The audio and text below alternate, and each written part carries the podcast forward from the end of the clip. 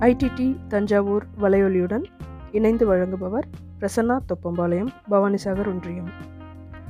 வணக்கம் குழந்தைகளே. இன்னைக்கு செப்டம்பர் பதினேழாம் தேதி பெரியாரின் பிறந்தநாள். அதனால் பெரியாரை பற்றி உங்களுக்கு தெரியணும் இல்லையா? அதுக்காக சில துளிகள். ஆரம்பிக்கலாமா? ஈரோடு வெங்கட்ட ராமசாமி நாயக்கர் அப்படிங்கிறது தான் பெரியார் அவர்களோட இயற்பெயர்.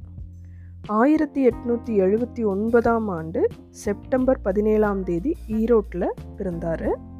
ஆயிரத்தி எட்நூற்றி தொண்ணூற்றி எட்டாம் ஆண்டு நாகம்மையாரை கல்யாணம் பண்ணார். ஆயிரத்தி தொள்ளாயிரத்தி நாலாம் ஆண்டு காசிக்கு போயிட்டு வந்தார். அங்கே மத ரீதியாக நடந்த சில தவறுகளை பொறுத்து கொள்ள முடியாமல் அவர் மதத்தையே வெறுத்தார்.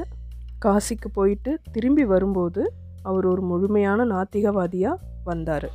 ஆயிரத்தி தொள்ளாயிரத்தி பத்தொன்பதாம் ஆண்டு இந்திய தேசிய காங்கிரஸ் கட்சியில் இணைந்தார். ஆயிரத்து தொள்ளாயிரத்து இருபத்தி இரண்டாம் ஆண்டு மெட்ராஸ் பிரசிடென்சி காங்கிரஸ் கமிட்டி தலைவராக இருந்தார். ஆயிரத்தி தொள்ளாயிரத்து இருபத்தி ஐந்தாம் ஆண்டில் இந்திய தேசிய காங்கிரஸ் கட்சியிலிருந்து விலகினார். ஆயிரத்தி தொள்ளாயிரத்தி இருபத்தி நான்காம் ஆண்டு வைக்கம் அப்படின்ற போராட்டத்தையும் நடத்தினார்.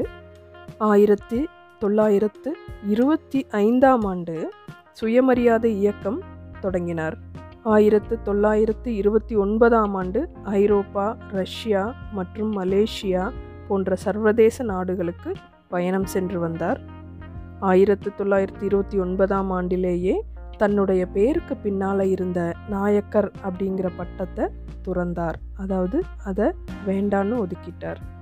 ஆயிரத்து தொள்ளாயிரத்தி முப்பத்து மூன்றாம் ஆண்டு பெரியாரின் துணைவியாரான நாகம்மையார் இறந்துட்டாங்க. ஆயிரத்து தொள்ளாயிரத்து முப்பத்தி எட்டாம் ஆண்டு தமிழர்கள் வாழும் நாடு தமிழர்க்கே அப்படின்னு முழக்கமிட்டார். ஆயிரத்து தொள்ளாயிரத்து முப்பத்து ஒன்பதாம் ஆண்டு நீதி கட்சியின் தலைவரானார். ஆயிரத்து தொள்ளாயிரத்து நாற்பத்து நாலில் நீதி கட்சியின் பெயர் திராவிட கழகம் அப்படின்னு மாற்றப்பட்டது.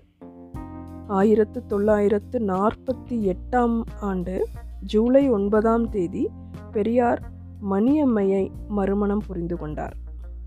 ஆயிரத்து தொள்ளாயிரத்து நாற்பத்து ஒன்பதாம் ஆண்டு பெரியார் மற்றும் அண்ணாதுரை இவங்க ரெண்டு பேர்த்துக்கும் இடையில் பிளவு ஏற்பட்டு திராவிட முன்னேற்ற கழகம் அப்படின்னு ஒரு புதிய கட்சி தொடங்கிட்டாங்க.